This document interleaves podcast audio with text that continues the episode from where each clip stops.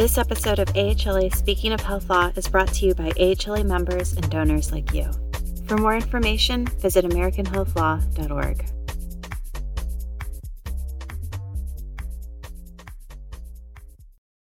Hi, everyone. Uh, thank you for joining us. Um, this video installment is put out by the AHLA Antitrust Practice Group, and it's the second of two videos we've done on the uh, Sutter trial in Northern California.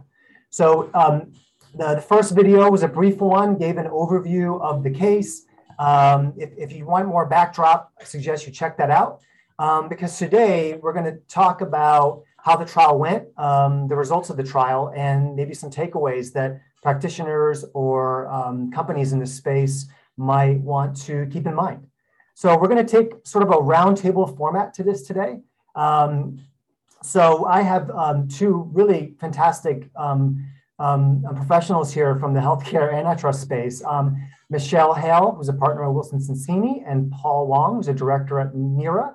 And I'm going to let them introduce themselves, and then we'll dive right in. Hi, um, Kai, thank you so much for asking us to join today. Looking forward to the discussion. Um, as you noted, I am a partner at Wilson Sonsini out of our DC office. Um, and prior to my uh, my time in private practice, I spent a decade at the Federal Trade Commission working uh, with many, many, many um, healthcare matters, including lots of hospital mergers. Um, so happy to be here today and kind of treading old and familiar ground. Thanks, uh, Michelle and Kai. I, am also very happy to be here, happy to talk with you. Um, I am an economist and an expert that really specializes in healthcare antitrust matters, um, like this case. Uh, and I, you know, I do a lot of M&A work um, with hospitals, insurance companies, physicians, um, and then a lot of also, you know, antitrust matters in healthcare monopolization cases, questions of foreclosure, questions of conduct. Um, so really interested to be able to talk about this a bit. Thank you both for being here. And again, my name is Kai Rosga. I'm from Davis Wright Tremaine. And um, quick disclaimer, none of us were involved in this case. We are just armchair quarterbacking here. Um, so, you know, um, please keep that in mind. Um, and I don't want to bury the lead. So it was a five week trial and um, it was a complete victory for Sutter Health. It was a jury trial, and the jury um, decided entirely in Sutter's favor. So, what is this case about? Brief overview. Again, go back to the previous video for more detail, but this is a class action lawsuit filed by um, consumers. Um, and here, consumers are health plan subscribers uh, in Northern California. And the defendants, uh, the defendant is Sutter Health, a large healthcare system in Northern California. And the plaintiffs essentially uh, entered this case with two main theories of how um, Sutter Health uh, monopolized um, healthcare markets. One was that they engaged in tying, uh, um, unlawful tying, by engaging in all or nothing contracting with, with, with payers, um, which means um, requiring all hospitals be in network in order for any of them to be in network. And the other allegation or main allegation was that they also um, that the hospital system uh, prevented payers from engaging in steering of patients uh, within their network to different providers, uh, mainly um, to uh, send patients to or subscribers to lower cost hospitals. So the theory was that this inflated the cost uh, to insurers uh, and that that was passed on um, to subscribers in the form of higher premiums or, or cost sharing. That was the plaintiff's theory. Um, the jury did not accept it. It, it, it ruled entirely um, in favor of Sutter Health. Uh, the verdict form had nine substantive questions. Uh, the jury answered the bare minimum. Uh, they answered two, which was uh, enough to throw the case out because those two questions were really fundamental threshold questions of one, was there tying? Um, and two, was there anti steering uh, provisions in the contracts that Sutter Health had with, with these payers. Um, and so, uh, what I thought we would start the discussion is um, exactly there, which is this question of was there tying, was there anti steering in the contracts between Sutter Health and payers? And um, there, we actually saw a shift in the plaintiff's theory um, as the case proceeded, which may help uh, explain the outcome. and so uh, to, to, to, sort of help us um, understand that shift, I thought I would start by asking Paul, what, what, what is all or nothing contracting and, and what is it, how do you compare it to system-wide contracting, which is what the case sort of morphed into uh, over time? Yeah, uh, thanks, Kai. That, that's a great place to start. Um, and let's start with, I guess, where we ended up, which is system-wide contracting. What does that mean? And I think at its heart, it really just means there's a contract that covers multiple hospitals. Um, but that fact alone, uh, I guess, as we saw here, really isn't enough, right? You could have a master contract that applies to lots of things, but have lots of customization of different prices, different terms, different participation for each hospital that's part of that master contract. So simply saying there's one contract really doesn't ultimately get to the conduct or to the economic question that was really at issue. Um, and I think what the plaintiffs had set out to prove was really there was something more. There was this sort of forced standardization or sort of suboptimal customization that wouldn't have occurred. And um, I guess a, a, credit to the defendants here, you know, they successfully argued and convinced the jury that no, you know, yes, there was maybe a master contract, but there was actually a lot more variability um, than I think plaintiffs set out to first prove. Yeah, uh, that's a that's a really good way of putting it, Paul. Um, and I guess Michelle, I, I, I was curious to hear your thoughts on um, you know what is the testimony that ended up coming out, uh, and um, how does it explain the verdict on these sort of threshold questions of whether um, there was, for example, all or nothing contracting, and and and and you know specifically, sort of, does that? How do you view that shift in the theory um, as potentially explaining the outcome here? Yeah. So I, I mean, I think to to pick up on what Paul said last. Um, you know, having there, there could be a, a, layer of complexity complexity below a system level, a system wide contract, right? Um, and you saw kind of a, in a lot of the uh, fact witnesses questions about whether they had examined the contract and whether they had looked at that complexity and whether you know that in and of itself was a problem, right? And it didn't seem that there was um, kind of a level that next level deeper to kind of really examine the prices. And um, I, I, can understand, you know, I'm sympathetic a little bit to the plaintiffs here because I think what they were doing was really, really hard. It's hard to get class cert. It's hard to get damages cert. Um, it's hard to establish a pass through from the insurers to the, the end consumer. Um, it, it's hard to face a, a, case where the insurers are kind of your key witnesses, and there's there's a real kind of credibility problem, I think, from from a jury's perspective that insurers are not particularly sympathetic witnesses, right? And that's that was like key and critical testimony that the plaintiffs needed to rely on. Um, so I think you know, absent a, a really strong frame of how competition in these healthcare markets works, um, it, it, was hard for probably hard for the jury to figure out how to kind of put all the pieces together because you did have testimony and facts come across that um, that that the hospital was able to impose um, you know the to leverage its its position in in um, negotiating with the hospitals.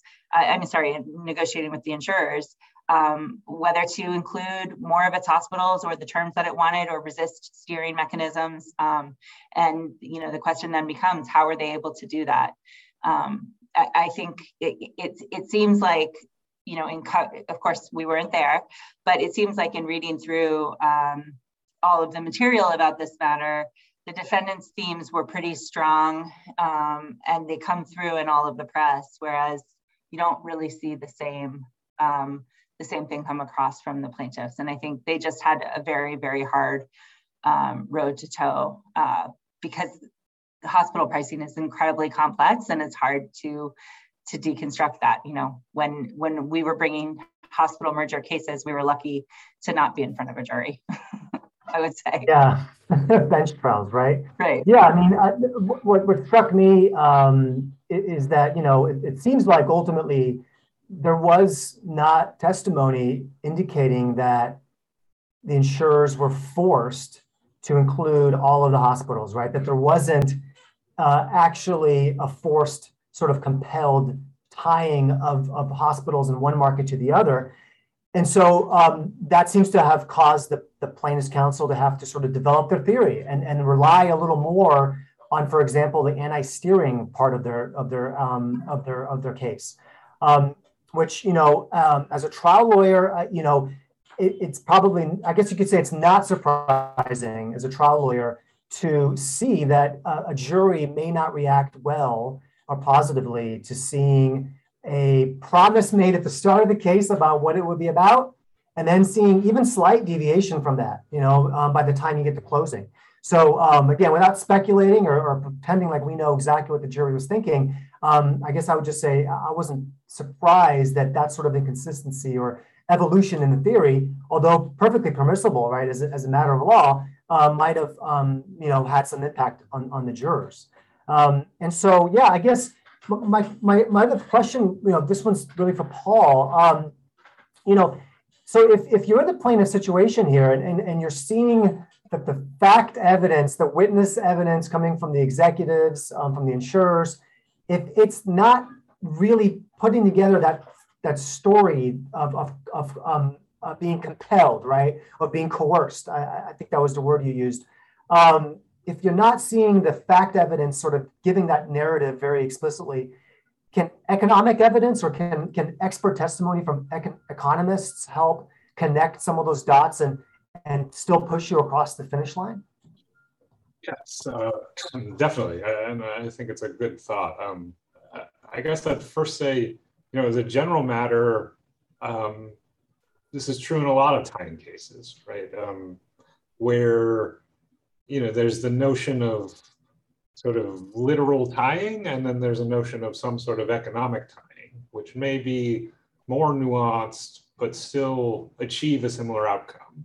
And so it's often the case that the economist is brought in to really kind of explain what might be happening under the surface in sort of a in an economic sense that achieves tying. Um, and so, sort of specific to this case, you know, there were multiple contract provisions that were really at issue and multiple practices at issue. And kind of uh, as the economist on the plaintiff side, how you connect those different things and sort of say this is how they all work together can be a interesting and complicated economic question. um, and yeah, I, I guess I'm sympathetic to to that exercise, you know, it can be really complicated and there can be a lot of trade-offs you need to take into account in trying to understand what was the effect of a certain behavior. Um, I'll also say, you know, on the on the defendant side, there's equal complexity because certainly there's a question or there's an allegation of coercion, but um, particularly insurer hospital contracting is a contentious negotiation. And there can be some difference between what one side strongly prefers versus true coercion and sort of teasing that out and saying, you know, is this really a coercion case or is this just at first glance, you know, somebody doing something they'd rather not do, but eventually negotiating an efficient outcome, you know, that's a tricky call and requires a lot of analysis. And um, I think that really came came down to one of the key issues in this case. You know, okay, you saw insurers having a particular way of wanting to contract, and you had Sutter having a particular way of wanting to run its system. You know, where those had to compromise or have to meet, is that outcome the results of kind of coercion and one side winning, or was it really a give and take in what's a very complicated negotiation process. Um, and I think that's a, you know, that's a question where you really need an economic expert. Yeah, I mean, it seems like the one of the main themes already coming out in this discussion is complexity. right? And and really, we as as, as lawyers or economists, we, we're used to probably communicating with sophisticated in-house counsel, uh, federal regulators who specialize in antitrust. Um, you know, a, a, bench trial. We have a judge. We spent months educating. Uh, totally different situation to have a lay jury, right? So, um, you know, sort of thinking about the complexity, this trial, obviously, even though it ultimately by the verdict, it came down to these two simple questions Is there tying? Is there anti steering? No doubt, and we can see in the record, significant time was spent on other elements of antitrust claims that, that would have had to be proven here, right? Even if you had um, a jury verdict that said, yes, there was tying, there were still additional questions they would have had to answer yes to in order to establish a violation. So there were um, questions of market power, foreclosure, um, harm to competition, causation, damages, all these things. We, we now will never know what the jury would think about those issues. Um, but the evidence came out and the jury heard it, right? They heard it through fact witness testimony, they heard it through expert testimony. So I'm wondering, and maybe Michelle, we, we can we can kick this off. I'm wondering what you think the impact of all that testimony might have been. Uh, you know, we, we, we can't really get in their heads, but you know, all we know is they voted no and no to these two questions of whether there was tying and whether there was steering. Um, but you know, we can still sort of maybe uh, uh, have a bit of a thought experiment about what impact uh, all that evidence might have had in influencing how they ultimately decided the case. Yeah, I mean, there. I think you know one I guess the elephant in the room, to use the defendant's lingo, um, is Kaiser and how you how you think about Kaiser. Um, I, you know, I, I, thought in thinking about this case, I, I, wondered whether the outcome would be different if it were a, a hospital system um, with 33 hospitals on the East Coast without a, a strong vertically integrated provider constraining um, the hospital, because it undoubtedly does. And I think, you know, it, it is the case that um, that Kaiser can be a strong market participant and also not a competitor, and that Sutter could have market power. Um, and those two things aren't they're not binary. They you know they can coexist. Um, I but I think it's hard when you're making a kind of an up or down decision on on a on a legal claim how to factor in all of those different those different components and and the the testimony that came, some of the testimony that came out, you know, would have been testimony that I would have loved to see when I was at the FTC. Um, that would have been incredibly useful to to use to block a deal. But that, um, you know, that this is a different context. It's a different um, legal standard, and you know, it, it, also made me think as a practitioner who is um, busy defending companies in front of the FTC and DOJ all the time. Um, you know, the chair of the FTC right now is is out there saying the current laws don't um, don't really allow for uh, for damages. They don't really allow for us to to to fix the the bad anti-competitive conduct that's out there, and that this could be, you know, I could see her using this as an example, you know, whether I agree with it or not. Um, and I, and I think although Sutter won, you know, as a practitioner, I just I I worry about the level of exposure and the things that came out in this trial some of the party admissions that came out that are that were just covered in the press. Um, there are some really kind of problematic things uh, you know not being a juror i don't i don't know how they reconciled all of those things but um, i do think that uh, the that the defendants played the Kaiser card really really well um, and that probably complicated matters for the jury yeah, I mean, um, having grown up in California, I, I, don't think you can drive very long on a highway without seeing a, a billboard uh, that mentions Kaiser Permanente. You know, maybe that's not obvious to people in the other um, half of the country, or, or, or uh, but, but yeah, they're, they're, a huge force out there, right? And so um, this question of, of sort of market power, um, I, I, I totally agree with that, Michelle. That the question of market power was sort of lurking in the background the whole time, which is which is um, does Sutter have market power, even if it doesn't matter if they didn't tie. But um, I have to imagine that the jury was thinking about um, what's the nature of competition between Sutter and other providers, um, and what is the position that they have relative to the payers they're negotiating with, and that that must have somehow seeped in um, to their sort of analysis of, of these sort of more fundamental questions. Um, Paul, does does that does that jive with with your sort of thinking about the case, or or uh, how do you see it as as an economist? Like, how do you you know how do you make that leap from okay, you have a big company, it's a big defendant. Okay, you, you tell the jury as a plaintiff, big is bad. Okay, now you have to say where, where, how does that link up to, to, to something that's anti-competitive or harm to competition? That coercion that you were talking about earlier. I mean, how, how, how do you see that playing out? Um, how, how would it potentially play out um, in a case like this? Yeah, I mean, I, I think this is where you have a, I, I guess, a fun economic question, and maybe my sense of the word "fun" is too perverse.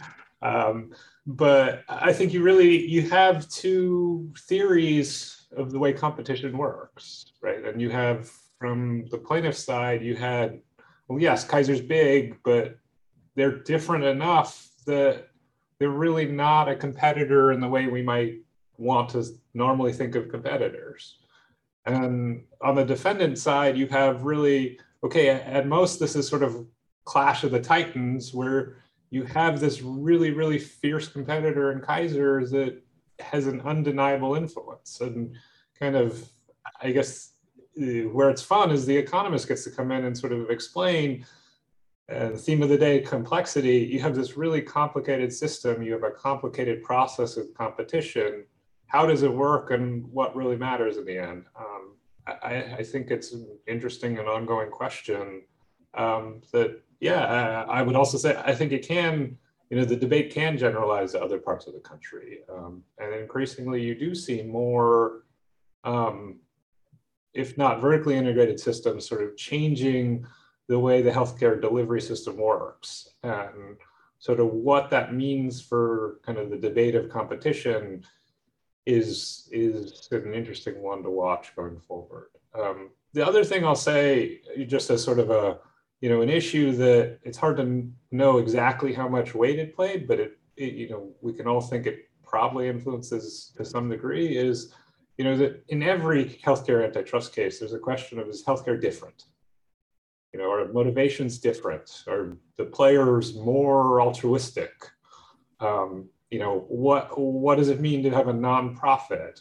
Um, and I, I think that in some sense that's sort of the wild card right? There's particularly on the economic side there's models of how that might matter a lot but there's also models where maybe it doesn't matter so much. Um, and i think especially in sort of jury trials where you have likely a variety of opinions on that question it's kind of a wild card. What you know what does it matter that's a healthcare case and is that really something special? Is is something you always have to kind of keep in the back of your mind. That's a great point paul and i think I, am sure michelle would agree with me that at the ftc you know we would hear the nonprofit argument a lot when we were investigating hospital mergers. And you know what from from the regulators you get a you get a you get a shrug you know you get a well uh, so what? You know not for profit you still have a dynamic of negotiations um, to be in network. Um, whether you're nonprofit or, or profit doesn't really impact things. But this is one of those rare situations where the audience isn't an expert audience, right? It's a lay jury. So um, yeah, I think it's it's it's not a surprise that the defense pushed really hard on uh, the nonprofit status, the charity care, um, the government care offsets that they have to do. Um, so yeah, but but um, we'll never know, I guess, how much that influenced things. But but I guess maybe um, an interesting takeaway for people who might be defending such cases in the future. Yeah, and I'll say, I mean, I think that's what makes healthcare a bit special is kind of there is the question, there is more of a human dynamic, I guess, to some of it than it is if this was sort of a commodity case. And yeah. you know, it's hard sometimes to know just how much, you know, the, the various audiences, whether it's a jury, whether it's um, regulators, whether it's a judge, you know, how much weight they'll put into the kind of human aspect in a given setting. Um, but it's definitely something to kind of keep an eye on for future cases. Yeah, and the human aspect weighed against the fact that you do have a clash of titans. You have large insurers, you have large healthcare providers.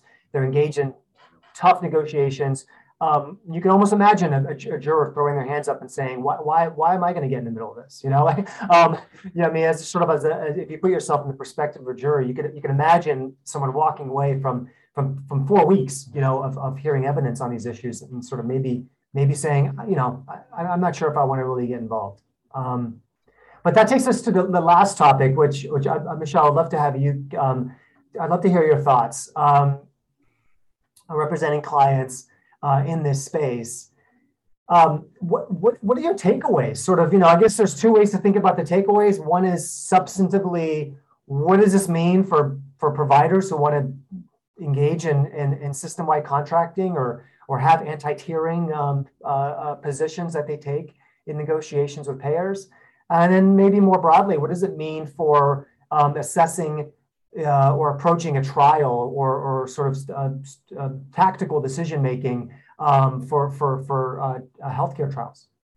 Right. So, yes, on the, on the first, uh, you know, I don't think to your to your point, Kai, I don't think that this this case um, provides a lot of direction for us um, because while Sutter won, um, I still think that I, I don't think I change my counseling practices for my clients. I, I, I think you know the calculation has to be these are risky strategies to employ. Um, you need to consider the features of the market um, where you're operating when you're considering these these features, these contracting features.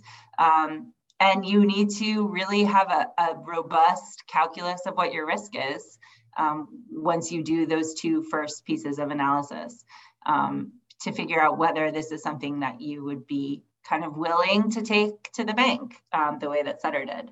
And, you know, then from a litigator's perspective, uh, you know, again, I, I, commend the plaintiffs because I think they had a really, really difficult road to hoe. And the fact that they got all the way through it is remarkable.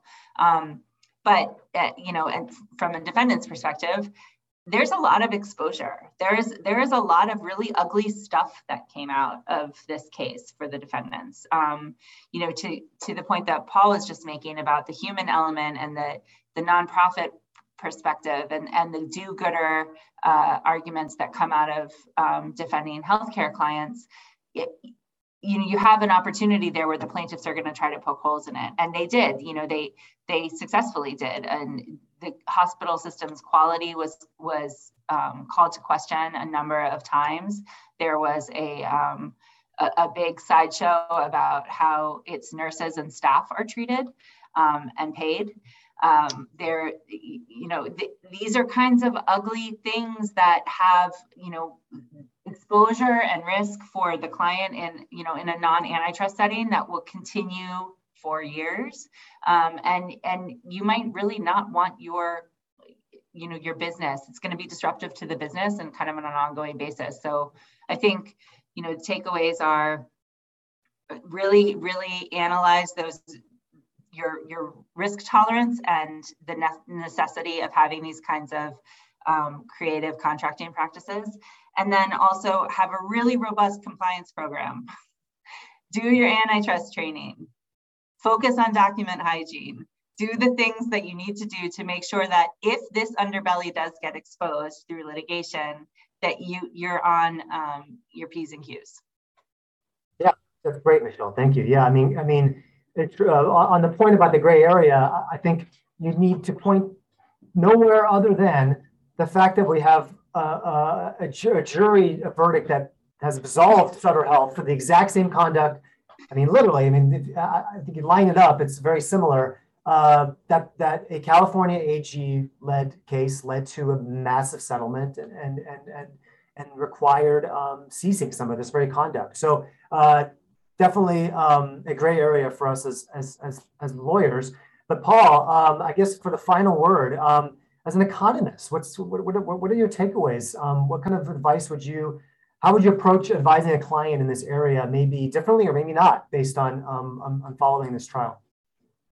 Well, I'll say, I mean, I think it goes to that gray area, and I think economists certainly have a role to play in navigating that gray area, right? And I think, you know, you have Sutter multiple cases as, as sort of potentially some guidance there. You have other cases around the country where there are instances in, in which sort of uh, restrictions on steering or restrictions on behavior or pricing, they do occur and they're they're allowed. They're actually you know justified, um, and I don't think there is clear general guidance at the moment as to when to pick one scenario versus the other. Certainly, you know, we can dive deep into a case and figure it out.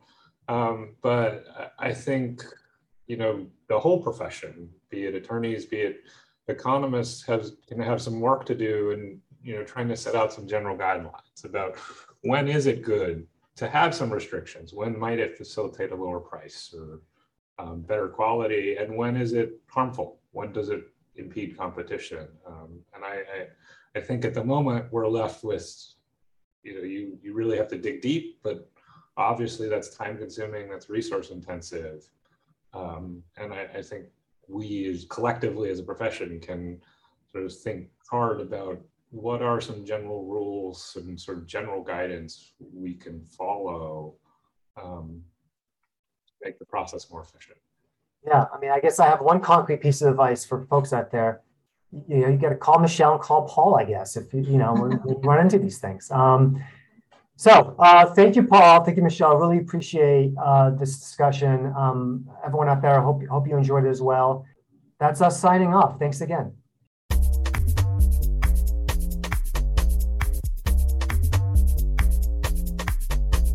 Thank you for listening. If you enjoyed this episode, be sure to subscribe to AHLA Speaking of Health Law wherever you get your podcasts. To learn more about AHLA and the educational resources available to the health law community, visit AmericanHealthLaw.org.